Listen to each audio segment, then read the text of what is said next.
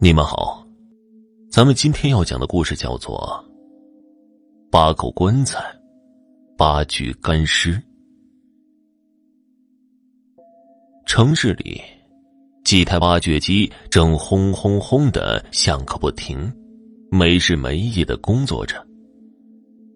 上夜班的大潘和一起来到这个城市认识的老乡工友阿豪在宿舍收拾着，把工作服和装备穿戴上，出门时拿好自己的安全帽。大潘，你说这个工程得要什么时候完工啊？最好是年底，这样正好能拿到工资，回家过个年。阿豪边走边说着，我看悬呐，虽然给的工资可以，但是太累了。我呢，准备这次干完回老家找点其他事情做，要不你也跟我回去得了，哥带你做做小生意也不错。大潘叹了一口气回答，因为这个工程刚开始还在打地基，他们俩有说有笑，慢悠悠地往工地那里走去。机器还在不停地施工，大潘戴上了安全帽，爬进一台挖掘机的驾驶室里，娴熟地操作着这个大家伙。这里挖一下，那里挖一下，慢慢地往施工地的中心开去，一铲子一铲子地挖着，不停地重复着这个动作，越挖越深。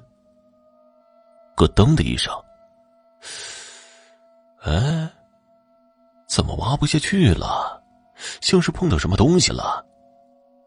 大潘心想着，就下了挖掘机上前查看。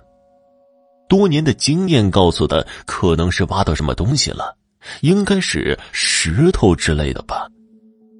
他弯下了腰，用手刨了刨，有一个木材的角露了出来，越想越不对劲儿。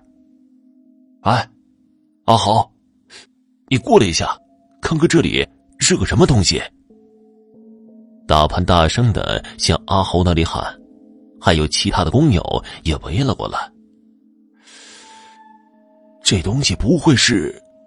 大家都心照不宣，但又有些不确定，因为干工程的就怕会遇见这样不吉利的事情，就怕挖出什么忌讳的东西来。所有人立马都拿来铁铲开始挖起来，每一个人都后脊背发凉，不敢怠慢。你们快看，这里也有。一个工友在另外一边说道。就这样，所有人大概忙着挖了2个小时，他们傻傻地站在原地，看着面前摆放着挖出来的东西。整整的8口棺材，无形的压力压在他们心头，快要窒息的感觉。赶紧打电话给老板，看看这事儿怎么解决。大潘立刻对其他人说道。不一会儿，老板从门口跑了过来，看到他的样子，也是被眼前的景象给吓到了。来来回回的在他们面前思考片刻。你们今晚把这8口棺材都烧了，如果这事情被宣扬出去，我们就完了，你们也拿不到任何钱，还愣着干什么呀？还不快去！老板吩咐着，听得出来他在说话的细语中夹杂着颤抖。他们实在没办法，很不情愿地把这些棺材抬到无人区给烧了。你们看，他们怎么眼睛都睁着呀？阿豪指向烧着的棺材，虽然已经面目全非，但不难看得出，整整8个干尸好像都瞪大了眼睛。行了，别看了，快走，太晦气。大潘说完，大家马不停蹄地往宿舍跑去，谁都不想多留，任由棺材自己烧去。终于回到了宿舍，大家都上气不接下气的。一进宿舍，大家都开始议论，越说越是邪乎了，又是挖到了要祭拜不能烧，又是有血光之灾的等等，一个比一个说的诡异。好了，都别说了，大家都累了，早点休息吧。明天呢，就当什么都没发生过，还得干活呢，快睡吧。大潘对他们说道，其实他自己心里也翻着嘀咕呢，这样处理了怕是会有什么报应吧，但他也不敢再多想了，还是只能当作一切都没有发生过一样。但是大潘怎么都睡不着了，总是有心事，他有预感会出现什么不好的事儿，因为他们看见的不正是预示着的死不瞑目吗？果然呢，该发生的早晚都会来，他们不知道已经惹上了麻烦。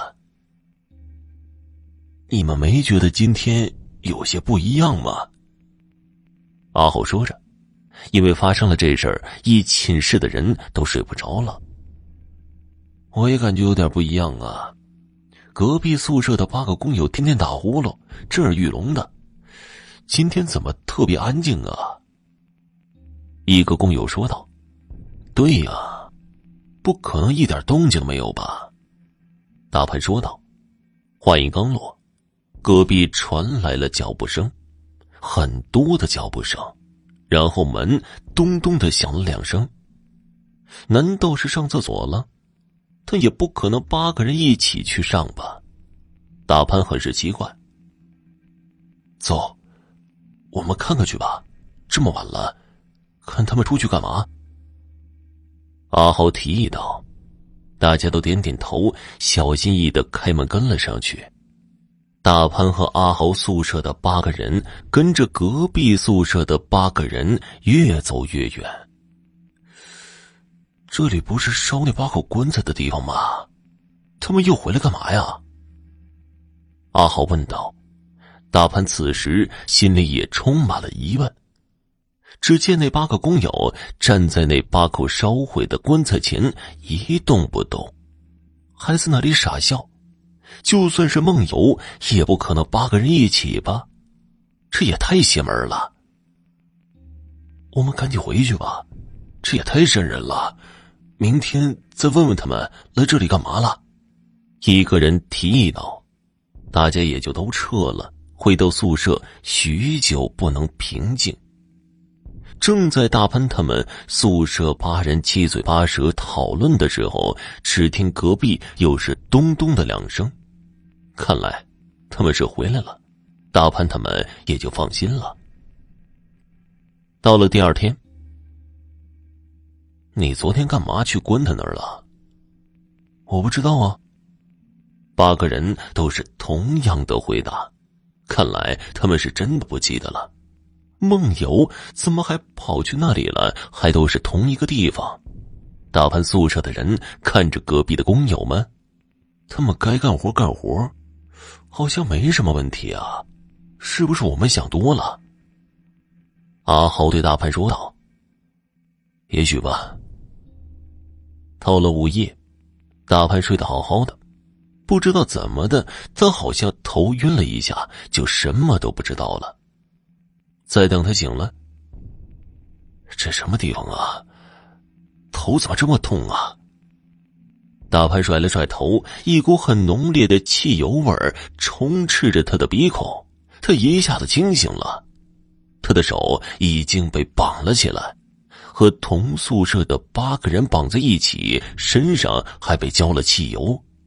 喂，你们快醒醒，快醒醒啊！他们一个个的应声醒了。大潘，这什么地方啊？我们怎么被绑在这里了？阿豪问着大潘，可大潘怎么会知道啊？待大家定睛一看，这里不正是烧棺材的地方吗？地上还有着焦黑的干尸首。他们想着怎么解开绑着的绳子，突然传来一阵脚步声，只见隔壁那八个工友走了，手里拿着烧着的火棍来到他们面前。你们要干嘛？快放开我们！大潘喊着，可任由他们怎么喊叫，那八个人就像是着了魔一样，对着他们诡异地笑着，随后将火棍扔向他们。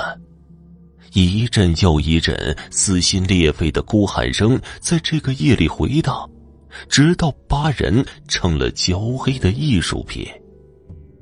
要死够八个人才能化解，因为当初正是八口棺材的缘故。好了，听众朋友，本集播讲完毕，感谢您的收听。